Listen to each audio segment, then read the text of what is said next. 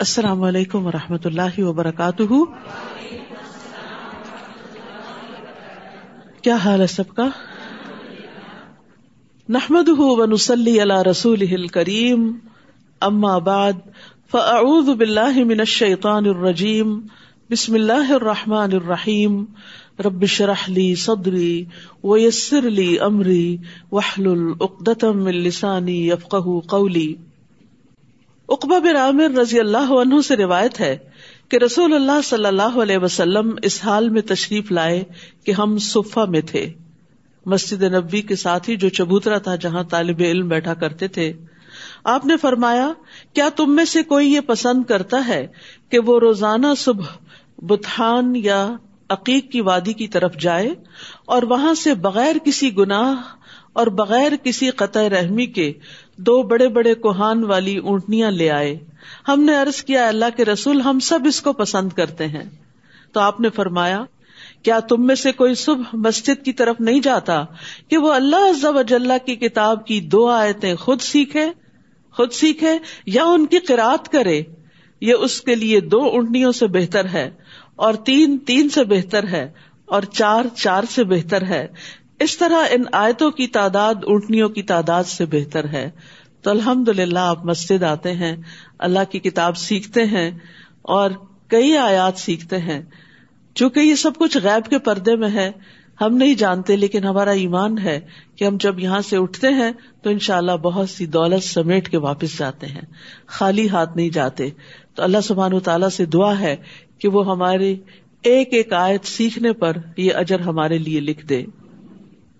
تیسرا پارا اعوذ باللہ من الشیطان الرجیم۔ بسم اللہ الرحمن الرحیم۔ تلك الرسل فضلنا بعضهم على بعض۔ منهم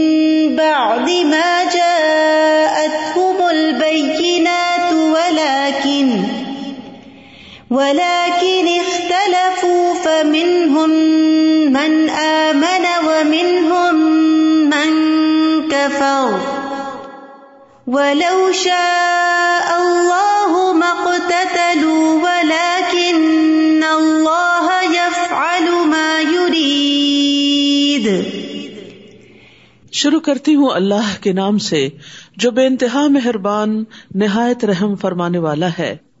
یہ رسول، جن میں سے ہم نے بعض کو بعض پر فضیلت عطا کی ہے۔ ان میں سے بعض وہ ہیں جن سے اللہ نے کلام کیا اور بعض کو درجات میں بلندی عطا کی۔ اور ہم نے عیسب نے مریم کو واضح نشانیاں عطا کی اور روح القدس کے ساتھ اس کی تائید کی۔ اور اگر اللہ چاہتا تو وہ لوگ جو ان کے بعد آئے، واضح نشانیاں آ جانے کے بعد باہم نہ لڑتے۔ لیکن انہوں نے اختلاف کیا، پھر ان میں سے کوئی تو ایمان لے آیا اور کچھ نے ان میں سے کفر کیا۔ اور اگر اللہ چاہتا تو وہ باہم نہ لڑتے، لیکن اللہ جو چاہتا ہے وہ کرتا ہے۔ اللہ سبحان و تعالیٰ نے بندوں کی ہدایت کے لیے ہر دور میں امبیا اور رسول بھیجے۔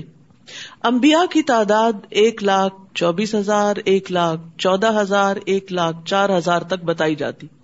بہرحال، ایک لاکھ سے زیادہ امبیا دنیا میں آئے۔ ان میں سے تین سو چودہ رسول تھے اور ان رسولوں میں سے پانچ اول العزم رسول تھے، جن کو اللہ سبحان تعالیٰ نے باقی رسولوں پر فضیلت بخشی۔ تو یہاں اللہ سبحان تعالیٰ فرماتے ہیں کہ یہ رسول جن میں سے بعض کو ہم نے بعض پر فضیلت عطا کی ہے، تو وہ فضیلت مختلف وجوہات کی بنا پر ہے۔ ہم دیکھتے ہیں کہ کائنات کے اندر مختلف چیزوں کو مختلف چیزوں پر فضیلت حاصل ہے۔ عام انسانوں میں سے بھی بعض کو بعض پر فضیلت حاصل ہے۔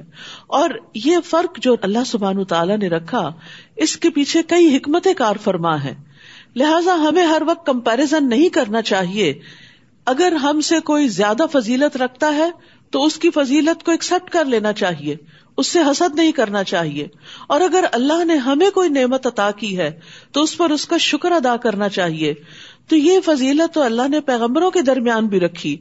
فرمایا، ان میں سے بعض وہ ہیں جن سے اللہ نے کلام کیا۔ اللہ سبحان تعالیٰ نے خود ان سے direct one on one base پر بات چیت کی۔ جیسے موس علیہ السلام، جیسے محمد الرسول اللہ صلی اللہ علیہ وسلم سے معراج کے موقع پر اللہ تعالیٰ نے کلام فرمایا۔ اور بعض کو دیگر طریقوں سے درجات میں بلندی عطا کی۔ اور ہم نے عیسب نے مریم کو واضح نشانیاں عطا کی۔ جیسے وہ مردوں کو زندہ کر دیا کرتے تھے۔ اور کوڑی اور برس والے کو اچھا تندرست کر دیا کرتے تھے بے عزن اللہ۔ پرندے کی شکل بنا کر اس میں پھونک مارتے تو وہ اڑنے لگتا تھا۔ ان کو جو معجزات عطا کیے، وہ دیگر پیغمبروں کو عطا نہیں کیے۔ اور روح القدس یعنی جبریل علیہ السلام کے ساتھ ان کی تائید کی۔ اور اگر اللہ چاہتا تو وہ لوگ جو ان کے بعد آئے یعنی پیغمبروں کے بعد جو نیکسٹ جنریشن آئی واضح نشانیاں آ جانے کے بعد باہم نہ لڑتے۔ لیکن انہوں نے اس میں اختلاف کیا یعنی دین تو سب کو ملا تھا، لیکن بعد میں لوگوں نے اس کی انٹرپریٹیشن میں فرق کر کے ایک دوسرے سے اختلاف کیا۔ تو ان میں سے کوئی تو ایمان لایا اور کچھ نے ان میں سے کفر کیا۔ اور اگر اللہ چاہتا تو وہ باہم نہ لڑتے۔ یعنی بعض اوقات اختلاف اس حد تک آگے بڑھا کہ ایک دوسرے کو مارنے بھی لگے۔ لیکن اللہ جو چاہتا ہے، کرتا ہے۔ کہ لوگوں کو رخصت دیتا ہے کہ وہ اپنی آزادی کو استعمال کرے۔ تو بعض لوگ اس آزادی کو اچھی طرح استعمال کرتے ہیں اور بعض لوگ اس آزادی کو غلط طریقے سے استعمال کر کے اللہ کی پسند کے خلاف کام کرتے ہیں۔ پھر اس کے بعد ایمان والوں سے خطاب ہے، یا ایوہ الذین آمنوا انفقوا مما رزقناکم من قبل ان یأتی یوم اللہ بیع فیہ ولا خلت ولا شفاعہ والکافرون هم الظالمون۔ اے لوگو جو ایمان لائے ہو، خرچ کرو اس رزق میں سے جو ہم نے تمہیں دیا ہے۔ ہمارے دیے ہوئے میں سے آگے دیا کرو۔ اس سے پہلے کہ وہ دن آ جائے یعنی قیامت کا دن، جس میں نہ کوئی خرید و فروخت ہوگی، اور نہ کوئی دوستی، اور نہ کوئی سفارش کام آئے گی، اور کافر لوگ ہی دراصل ظالم ہے یعنی جو اللہ کو مانتے نہیں، اللہ کا حق نہیں دیتے، وہ اپنے آپ پر ظلم کرتے ہیں۔ یہ نہیں فرمایا کہ ظالم جو ہوتے ہیں وہ کافر ہوتے ہیں، بلکہ فرمایا جو کفر کرتے ہیں وہ ظلم کرتے ہیں۔ پھر آیت الکرسی ہے، جو قرآن مجید کی سب سے عظیم آیت ہے۔ شیاتین سے حفاظت کرنے والی آیت ہے۔ جنت میں لے جانے والی آیت ہے۔ رسول اللہ صلی اللہ علیہ وسلم نے فرمایا، جو شخص ہر فرض نماز کے بعد آیت الکرسی پڑھے، اس کو موت کے علاوہ کوئی چیز جنت میں جانے سے نہیں روک سکتی۔ تو اپنے ایکشن پوائنٹس میں لکھ لیجیے کہ ہم نے ہر فرض نماز کے بعد آیت الکرسی لازمن پڑھنی ہے۔ اللہ لا الہ الا هو الحی القیوم، لا تأخذه سنة ولا نوم، له ما في السماوات وما في الأرض من ذا الذي يشفع عنده إلا بإذنه يعلم ما بين أيديهم وما خلفهم ولا يحيطون بشيء من علمه إلا بما شاء۔ وسع كرسيه السماوات والارض ولا يؤوده حفظهما وهو العلي العظيم۔ اللہ، نہیں کوئی الہ برحق، مگر وہی۔ زندہ ہے، سب کو قائم رکھنے والا ہے۔ نہ اسے اونگ آتی ہے اور نہ نیند۔ آسمانوں اور زمین میں جو کچھ ہے، اسی کا ہے۔ اصل مالک وہی ہے۔ کون ہے جو اس کے عزن کے بغیر اس کے ہاں سفارش کر سکے؟ وہ جانتا ہے جو ان کے سامنے ہے اور جو ان کے پیچھے ہے، اور وہ اس کے علم میں سے کسی چیز کا احاطہ نہیں کر سکتے۔ مگر جتنا وہ چاہے، اس کی کرسی نے آسمانوں اور زمین کو گھیر رکھا ہے، اور ان دونوں کی حفاظت اس کو نہیں تھکاتی، اور وہ بلند تر ہے، بہت بڑا ہے۔ یہ آیت جو ہے، اس میں اللہ سبحان تعالی کی چھبیس صفات کا ذکر ہے۔ یعنی یہ واحد آیت ہے جس میں سب سے زیادہ اللہ سبحان تعالیٰ کی صفات اور اسماء کا ذکر ہے۔ پانچ نام ہے اور باقی سب صفات ہیں۔ تو اللہ سبحان تعالیٰ ہی حقیقی الہ ہے اور عبادت کے لائق ہے۔ وہ زندہ ہے، اسے کبھی موت نہیں آئے گی۔ وہ ہمیشہ سے ہے، ہمیشہ رہے گا۔ اس کے برعکس ہم انسان، اگر ہمیں کھانا نہ ملے تو ہم مر جائیں۔ اگر ہمیں زیادہ سردی لگ جائے تو ہم مر جائیں، زیادہ گرمی لگ جائے تو مر جائیں، بیمار ہو جائیں تو مر جائیں، اور مرنا تو بالآخر ہے ہی اگر ان میں سے کوئی سبب بھی نہ بنے۔ اور اسی طرح باقی تمام مخلوقات، کل من علیہ فان، ہر ایک کو فنا ہے۔ لیکن اللہ سبحان تعالیٰ کو فنا نہیں ہے۔ وہ ہمیشہ سے زندہ ہے، زندہ رہے گا۔ سب کو قائم رکھنے والا ہے۔ نہ صرف یہ کہ زندہ، بلکہ سب کی زندگی اس کے دم سے قائم ہے۔ اور اس لیے بھی کہ اسے نیند نہیں آتی، اسے اونگ بھی نہیں آتی، کیونکہ اگر وہ سو جائے تو جن چیزوں کو اس نے تھام کے رکھا ہوا ہے، پھر ان میں سے تو کچھ بھی باقی نہ رہے۔ یعنی ہم سب کی زندگی اس بات کی دلیل ہے کہ ہمیں پیدا کرنے والا جاگتا رہتا ہے اور ہماری حفاظت کرتا ہے۔ آسمانوں اور زمین میں جو کچھ ہے، اسی کی ملکیت ہے۔ کوئی اس کے عزن کے بغیر سفارش نہیں کر سکتا، لہذا اس کو ہر دم راضی رکھنے کی کوشش کرنی چاہیے۔ اس کا علم اتنا زیادہ ہے کہ وہ ہمارے مستقبل اور ماضی ہر چیز سے واقف ہے۔ یا یہ کہ ہمارے آگے کون ہے اور پیچھے کون؟ کیا اس وقت پتا ہے آپ کو آپ کے آگے کون سے فرشتے ہیں؟ اور کیا آپ کو پتا ہے آپ کے پیچھے اس وقت کون سے شیاتین ہے اور آپ کے آس پاس کون سی مخلوق گھوم رہی ہے؟ ہمیں نہیں پتا لیکن اللہ سبحان و تعالیٰ کو علم ہے کہ کون شخص کہاں کس جگہ پر ہے اور اس کے آس پاس کیا ہو رہا ہے۔ اور وہ اس کے علم میں سے کسی چیز کا احاطہ نہیں کر سکتے۔ ہم اللہ کے علم کے بارے میں نہیں جانتے، مگر جتنا وہ چاہے۔ اور اللہ سبحان تعالیٰ کے علم کے مقابلے میں ہمارا علم، ساری مخلوق کا علم اتنا نہیں جتنا سمندر کے مقابلے میں ایک قطرہ ہوتا ہے۔ اس کی کرسی نے آسمانوں اور زمین کو گھیر رکھا ہے، اور ان دونوں کی حفاظت آسمان و زمین کی حفاظت، اس کو نہیں تھکاتی۔ اور وہ بلند تر ہے، بہت بڑا ہے۔ آپ دیکھیے کوئی چیز جو زمین پر بہت بڑی نظر آتی ہے، جب وہ اوپر اٹھنا شروع ہوتی ہے تو کیا ہو جاتی ہے؟ جیسے جہاز ہے، ایئر بس ہاں؟ آپ دیکھ کتنا بڑا جہاز ہوتا ہے۔ زمین پہ کھڑا ہوتا ہے، ایک حیبت سی ہوتی ہے۔ آپ اندر جاتے ہیں تو ایک دنیا نظر آتی ہے۔ لیکن جب وہ جہاز فضا میں جاتا ہے تو کتنا سا نظر آتا ہے؟ خاص طور پر جو اونچی فلائٹ پہ ہوتے تو بالکل ایک چھوٹا سا نقطہ آپ کو فضا میں سے گزرتا ہوا نظر آتا ہے۔ لیکن اللہ زبان و تعالیٰ بلند بھی اور عظیم بھی ہے۔ وہ بڑا بھی ہے یعنی بلندی اس کی عظمت کو کم نہیں کرتی۔ تو وہ ہر اعتبار سے بہت بڑا ہے۔ پھر فرمایا، لا اکرا الدین۔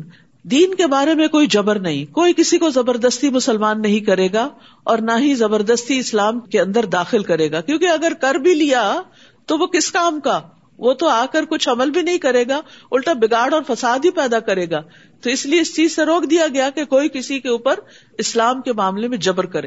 لیکن ایک دفعہ جب کوئی اسلام کے دائرے میں داخل ہو جائے، تو پھر اس پر لازم ہے کہ وہ ان چیزوں کی پابندی کرے جو اس پر اسلام لانے کے بعد عائد ہوتی ہے۔ بالکل اسی طرح جیسے آپ کسی بڑی آرگنائزیشن کے دفتر کے پاس سے گزرے، آپ پہ کوئی پابندی نہیں جو اندر والوں پہ ہے۔ لیکن اگر آپ اس کا حصہ بن گئے تو پھر آپ کو کچھ پابندیوں کا سامنا کرنا ہوگا۔ یہ بالکل لاجیکل سی بات ہے۔ فرمایا، یقیناً ہدایت گمراہی سے الگ ہو چکی ہے۔ تو جو کوئی تاحود کا انکار کرے اور اللہ پر ایمان لائے، تو یقیناً اس نے ایک مضبوط کڑا تھام لیا۔ یعنی اس نے ایسے دین کو اپنا لیا۔ لنفسام لہا، جس کو ٹوٹنا نہیں۔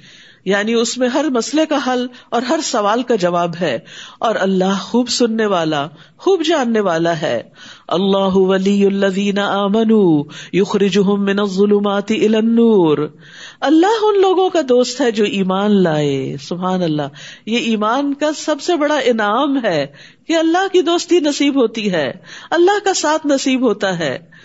وہ انہیں اندھیروں سے نور کی طرف نکال لاتا ہے یعنی ان کا معاون و مددگار ہے، ان سے محبت کرتا ہے، اپنے علاوہ کسی اور کے ان کو حوالے نہیں کرتا، ان کی ہدایت کا ذمہ دار ہے، اور پھر یہ کہ انہیں روشنی عطا کرتا ہے، کفر سے نکال کر اسلام کی طرف لانے کے بعد علم کی طرف لاتا ہے یعنی جہالت کے اندھیروں سے نکال کر علم کی روشنی کی طرف لاتا ہے۔ اور وہ جنہوں نے کفر اختیار کیا، ان کے دوست تاغوت ہیں یعنی شیاتین ہیں، جو انہیں نور سے اندھیروں کی طرف نکال لے جاتے ہیں۔ غلط راہیں اور غلط کام سجھاتے ہیں۔ یہی لوگ آگ کے ساتھی ہیں، جو اس میں ہمیشہ رہنے والے ہیں۔ یہ سب سے بڑی تکلیف دہ اور نقصان دہ بات ہے کہ انسان کا انجام اتنا بھیانک ہو۔ پھر اس بات کے پروف میں کہ اللہ کس طرح ایمان والوں کا دوست ہے، کچھ واقعات بیان کیے گئے۔ الم تر حاج ابراہیم فی ربی ان آتا اللہ الملک۔ کیا آپ نے اس شخص کی طرف نہیں دیکھا جس نے ابراہیم علیہ السلام سے اس کے رب کے بارے میں جھگڑا کیا؟ اس بنا پر کہ اللہ نے اسے بادشاہت عطا کر رکھی تھی۔ کہا جاتا ہے کہ نمرود بادشاہ کی طرف اشارہ ہے یہاں۔ جب ابراہیم نے اس سے کہا، میرا رب وہ ہے جو زندگی دیتا ہے اور موت دیتا ہے۔ ابتدا اور انتہا کی بات کر دی گئی۔ زبردست دلیل دی۔ اس نے کہا، میں زندگی دیتا ہوں اور میں موت دیتا ہوں۔ دو قیدیوں کو بلایا، ایک کو چھوڑ دیا، ایک کو مار ڈالا، کہا، دیکھا میں نے مار دیا۔ ابراہیم علیہ السلام نے کہا، ایسا ہے تو بے شک اللہ سورج کو مشرق کی طرف سے لاتا ہے، تم اس کو مغرب کی طرف سے لے آؤ، تم اپنی طاقت دکھا دو، اگر تم ہی الہ ہو۔ تو اس پر وہ شخص جو کفر اختیار کیے ہوئے تھا کا بکا رہ گیا۔ لیکن بات نہ مانی اس نے، حق کو تسلیم نہ کیا۔ کیوں؟ واللہ لا يهدي القوم الظالمین۔ اور اللہ ظالم لوگوں کو ہدایت نہیں دیتا۔ کون ہے یہ ظالم؟ جو حق کو پہچان لیتے ہیں، جان لیتے ہیں، لیکن مان کے نہیں دیتے۔ او کلوی مر اللہ قریت وہی اخاویت اللہ عروشہ یا اسی طرح اس شخص کی طرف نہیں دیکھا جو ایک بستی پر سے گزرا، جو اپنی چھتوں پر گری پڑی تھی۔ یعنی تباہ حال بستی تھی، اس کے پاس سے گزر رہا تھا۔ کہنے لگا، اللہ اس بستی کو، اس کی بربادی کے بعد کس طرح زندہ کرے گا؟ یہ سارا شہر دوبارہ کیسے اٹھے گا؟ یعنی موت کے بعد دوبارہ کی زندگی کیسے ہوگی؟ دنیا کے بعد آخرت کیسے ہوگی؟ اس کے دل میں کچھ شکوک و شبہات نے جنم لیا۔ تو اللہ نے اسے بھی سو سال تک مارے رکھا۔ پھر اسے زندہ اٹھا کھڑا کیا اور پوچھا، تم کتنا عرصہ یہاں ٹھہرے؟ اس نے کہا، ایک دن یا اس کا کچھ حصہ ٹھہرا ہوگا۔ فرمایا، نہیں، بلکہ تم تو سو سال ٹھہرے ہو۔ تو تم اپنے کھانے اور پینے کی طرف دیکھو، جو ابھی تک باسی نہیں ہوا، اور اپنے گدے کی طرف بھی دیکھو۔ یہ اس لیے کیا، تاکہ ہم تمہیں لوگوں کے لیے ایک نشانی بنا دیں۔ یعنی سو سال بعد کوئی کسی سوسائٹی کے اندر زندہ ہو، تو ان کے لیے کتنا بڑا عجوبہ ہوگا۔ اور وہ نشانی ہی بن جائے گا نا، کہ اللہ نے اس کو مرنے کے بعد دوبارہ اٹھا کھڑا کیا دنیا میں ہی، تو ایسے ہی اللہ قیامت کے دن بھی اٹھائے گا۔ اور اپنے مردہ بوسیدہ گدھے کی ہڈیوں کی طرف دیکھو۔ ہم کس طرح انہیں اٹھا کر جوڑتے ہیں؟ پھر انہیں گوشت پہناتے ہیں۔ تو جب اس کے لیے یہ کرشمہ ظاہر ہو گیا، تو کہنے لگا، میں جان گیا یعنی گویا میں مان گیا کہ بے شک اللہ ہر چیز پر خوب قدرت رکھتا ہے۔ نمرود کو اللہ نے ہدایت نہیں دی۔ اس شخص کے اندر بھی ڈاؤٹ تھے، لیکن یہ حق کی تلاش میں تھا۔ اسی لیے اس کے ذہن میں سوال اٹھ رہے تھے۔ کچھ لوگ سچائی کی تلاش میں ہوتے ہیں، ان کے ذہن میں بہت سی کنفیوژن ہوتی ہیں، سوال ہوتے ہیں۔ اللہ سبحان و تعالیٰ ان کی رہنمائی کا انتظام کر دیتا ہے۔ ان کو کسی ایسے شخص سے ملوا دیتا ہے، ایسا واقعہ یا حادثہ زندگی میں گزر جاتا ہے کہ جس کی بنا پر انہیں حقیقت سمجھ میں آ جاتی ہے۔ کالا عالم ان اللہ اللہ کل شعین قدیر۔ کہنے لگا، میں جان گیا، مجھے معلوم ہو گیا۔ اس واقعے سے کہ بے شک اللہ ہر چیز پر خوب قدرت رکھتا ہے۔ وہ مرنے کے بعد دوبارہ زندگی بخش سکتا ہے۔ وہ ازقال ابراہیم ربی ارنی کئی فتح المتا اور وہ وقت بھی یاد کرو جب ابراہیم علیہ السلام نے کہا، اے میرے رب، مجھے دکھا تو مردوں کو کس طرح زندہ کرے گا۔ فرمایا، کیا بھلا تم ایمان نہیں رکھتے؟ اس نے کہا، کیوں نہیں؟ لیکن یہ سوال اس لیے کر رہا ہوں تاکہ میرا دل مطمئن ہو جائے۔ پہلا شخص نمرود کافر تھا، دوسرا بین بین تھا، یہاں تیسرا ایمان کے اعلیٰ ترین درجے پر تھا۔ لیکن اس کے باوجود بھی دل کو ایک اور طرح کا کرار اور راحت چاہیے ہوتی ہے، جو ابراہیم علیہ السلام جیسے ایمان لانے کے بعد بھی انسان کے اندر کی ضرورت ہوتی ہے۔ کہا، تم مختلف پرندوں میں سے چار لے لو، پھر انہیں اپنے سے مانوس کر لو، پھر ان کو ذبح کر کے ان کے ٹکڑوں میں سے ہر پہاڑ پر ایک حصہ رکھ دو، پھر انہیں بلاؤ، وہ سب تمہارے پاس اڑتے ہوئے آ جائیں گے۔ اور جان لو کہ بے شک اللہ بہت زبردست ہے، خوب حکمت والا ہے۔ تو یقین کے تین درجات ہوتے ہیں، علم یقین این یقین، حق یقین اور یہ سب قرآن کی صورت تقاصر میں موجود ہیں۔ یقین جو ہے، یہ پورا ایمان ہے، اور ایمان کا اعلیٰ ترین درجہ ہے۔ اسی لیے وبل آخرتی ہم یو آخرت پر وہ یقین رکھتے ہیں۔ ابراہیم علیہ السلام نے مردوں کو زندہ کرنے کے بارے میں شک نہیں کیا تھا، لیکن وہ اس بارے میں اپنی پوری تسلی چاہتے تھے، قرار چاہتے تھے۔ اس کے بعد اللہ سبحان تعالیٰ کچھ احکامات دیتے ہیں اور ہمیں کچھ کرنے کے کام بتا رہے ہیں کہ ایمان لانے کے بعد کیا کرو۔ ایمان لانے کے بعد اگرچہ نماز، روزہ، حج زکات سب کچھ بہت اچھا ہے، لیکن صدقہ کرنا اعلیٰ ترین درجے کی نیکی۔ صدقہ کا لفظ صدق سے ہے، سچائی سے ہے۔ تو صدقہ انسان کی سچائی کی دلیل ہوتا ہے کہ وہ کسی بھی کاز کو، کسی بھی مشن کو کتنا درست سمجھتا ہے اور اس کے لیے کتنی قربانی کر سکتا ہے۔ اور قربانیاں کرنے میں سب سے پہلے انسان اپنے مال سے قربانی کرتا ہے۔ پھر بعض لوگ مال کے ساتھ اپنی جان بھی لگاتے ہیں۔ اور بعض اپنا سب کچھ ہی دے دیتے ہیں۔ ہر ایک کے اپنے اپنے درجے اور مقام ہیں۔ بہرحال، یہاں پر ان لوگوں کی مثال دی گئی جو اللہ کے راستے میں، جو دین کے راستے میں اپنا مال خرچ کرتے ہیں۔ فرمایا مسل اللہ فکون ام فی سبیل اللہ ان لوگوں کی مثال جو اپنا مال اللہ کے راستے میں خرچ کرتے ہیں۔ کمسل حبت ایک دانے کی مثال کی طرح ہے۔ امبت سب سنابل، جس نے سات بالیاں اگائی یعنی ایک بیج بویا گیا، جس سے سات شاخیں نکلی۔ ہر بالی میں سو دانے ہیں یعنی ہر شاخ کے اوپر جا کر ایک بٹا لگا جس میں سو دانے بنے۔ اور اللہ جس کے لیے چاہتا ہے اور بھی زیادہ بڑھا دیتا ہے۔ اور اللہ وسط والا، خوب جاننے والا ہے۔ رسول اللہ صلی اللہ علیہ وسلم نے فرمایا، جس نے اللہ کی راہ میں خرچ کیا اللہ کی راہ میں کوئی چیز دی، اس کے لیے اس کا سات سو گنا لکھا جاتا ہے۔ ایک صدقہ ہوتا ہے جیسے کسی مسکین کو کھلانا، ایک صدقہ ہوتا ہے کسی فقیر پر خرچ کرنا، کسی کو کھانا دینا، کسی کو کپڑا دینا۔ یہ سب بھی صدقات میں شمار ہوتے ہیں اور بہت بڑے اجر کا باعث ہوتے ہیں۔ صدقہ انسان کے لیے پروٹیکشن کا باعث ہوتا ہے۔ ایک ہوتا ہے اللہ کے راستے میں یعنی دین کی سر بلندی کے لیے، دین کی بقا کے لیے، دین کو ڈیفینڈ کرنے کے لیے، دین کو پروموٹ کرنے کے لیے، دین کو آگے بڑھانے کے لیے، اللہ کا نام بلند کرنے کے لیے خرچ کرنا تاکہ سب لوگ اللہ کے دین کی طرف آ جائیں۔ یہ صدقہ باقی تمام صدقات کے مقابلے میں ایسی ہی بلندی رکھتا ہے جیسے خود اللہ سبحان و تعالیٰ کو ہر چیز پر بلندی حاصل ہے۔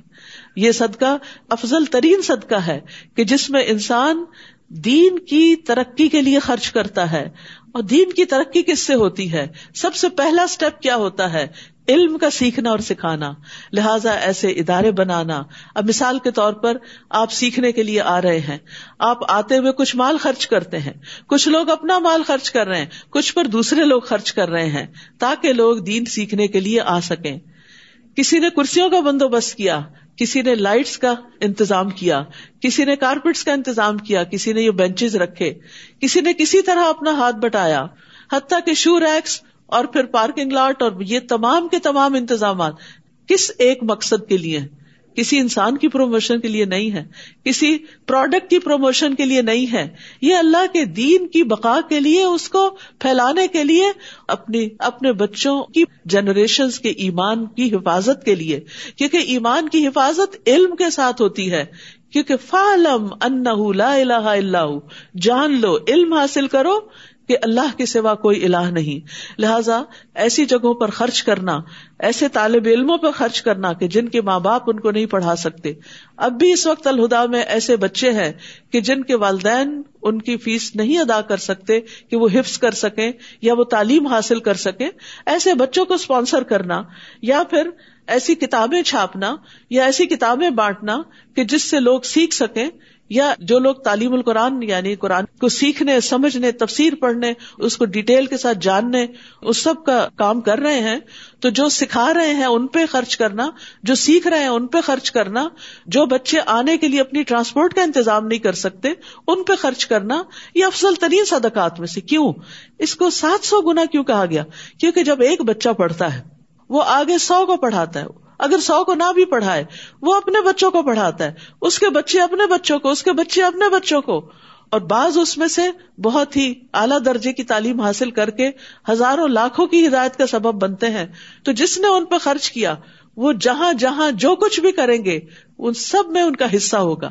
ہم دنیا سے چلے بھی جائیں گے، تب بھی اس کاز کو جب تک سپورٹ ملتی رہے گی، اس میں حصہ شامل رہے گا۔ لہذا ایسا صدقہ اللہ کے ہاں خاص پرورش پاتا ہے اور جیسی چیز انسان خرچ کرتا ہے، ویسی ہی قیامت کے دن سات سو گنا ہو کر ملے گی۔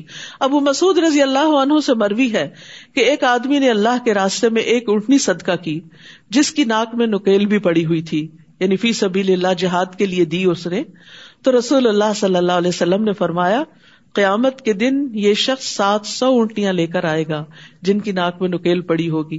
یعنی اس کو سات سو اونٹیاں دی جائیں گی۔ تو اس سے کیا پتا چلتا ہے کہ اگر آپ ایک چیز بھی دیتے ہیں تو وہ اتنے گنا تو ملٹی پلائی ہوگی اور اگر اس میں اخلاص اور زیادہ ہے تو کئی گنا اور بھی زیادہ بڑھ جائے گی۔